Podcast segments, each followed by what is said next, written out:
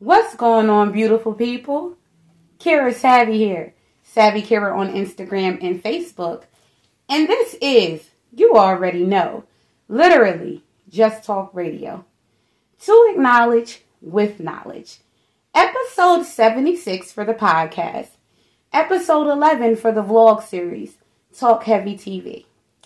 Episode 76 is Mind Over Matter with Ann Hince. Now, today's episode, we're going to be discussing a process known as EFT, which is emotionally focused therapy. And actually used this process and has proven it to heal ailments in her mind, in her body. The process of EFT is, again, emotionally focused therapy, and it's a therapeutic approach based on our emotions being key to our own identities. And thank you for coming on. I'm really looking forward to finding out about EFT. I've never actually heard of it before in a matter of therapy. Welcome to the show. Thank you, Kira. It's lovely to be here. Awesome. So, Ann, why don't you start by telling us a bit about yourself and your background and how you discovered EFT? Sure some traumas in childhood. You know, I think most of us do. Uh, both my parents parents were alcoholics, and so I spent a lot of time walking on eggshells and um, suppressing my emotions and my feelings and my thoughts and my words and all of that. And then when I was 19, I woke one morning and found my mother dead in the bathroom. So that was a big hmm. trauma at the time, and I I just suppressed it. I didn't know what else to do. Really, very reactive, more reactive than other mothers in my situation were. So um, it wasn't until I went to a doctor's appointment at that point, and I don't even know why I went, but the doctor realized I was more stressed than I should have been. And he asked me on a scale of 0 through 10 what my stress level was, and it was an 8. And he asked me why, and I knew straight away because the tears from finding my mother, which by now was two decades earlier, mm. the tears were still just under the surface. So that's when he worked with me with this process called EFT. It's also called emotional freedom technique, but the other word people use is tapping. It's just easier to say tapping. So he worked with me, we tapped together about the event of finding my mother, and I walked away from that appointment being able to tell the story in my mind without the tears there they had disappeared. Mm. So it felt like such a huge shift for me that I, I knew it was something that I could uh, look into a little bit more. So I did. I had a 17 year old cat at home that needed to have daily saline shots. And the first shot, my hand was shaking so much that I wasn't going to be able to do it every day. Mm. So I thought, well, this is a good test case, right? Because I was a software engineer, so I like to know things worked. Mm-hmm. So I thought, well, I'll tap on it.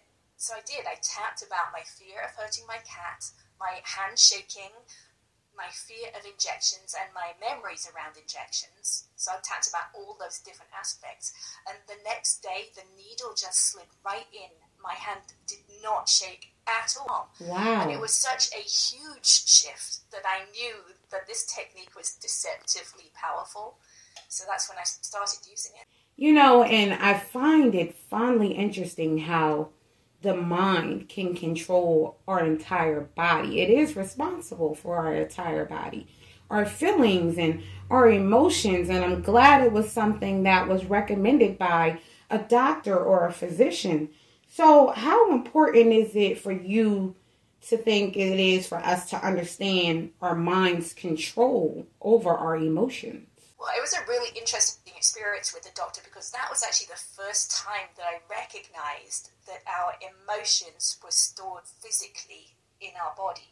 I hadn't had that that mind connection hadn't happened before that moment, and so then to realize that we have the choice to let it go, to let those emotions go, that was pretty big, right? That's a, a big discovery when, when we all make it. I think hopefully we all do.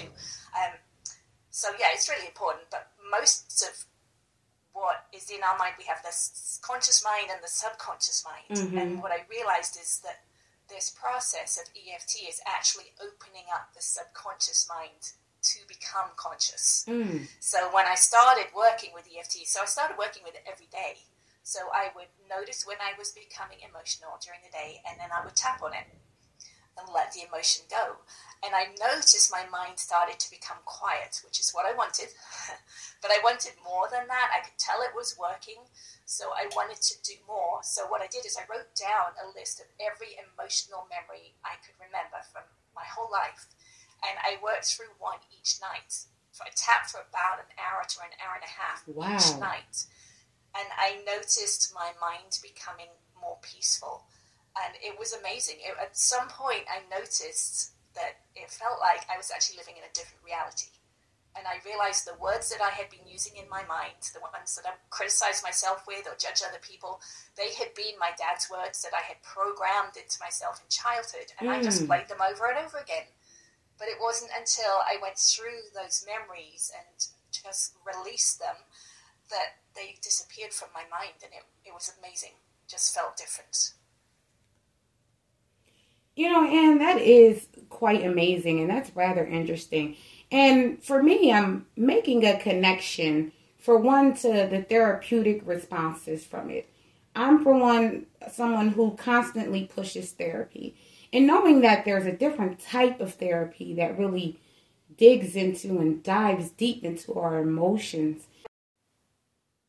Make sure you tune into the vlog series, Talk Heavy TV, for the full episode on www.ljtrtalkheavy.com. That's www.ljtrtalkheavy.com.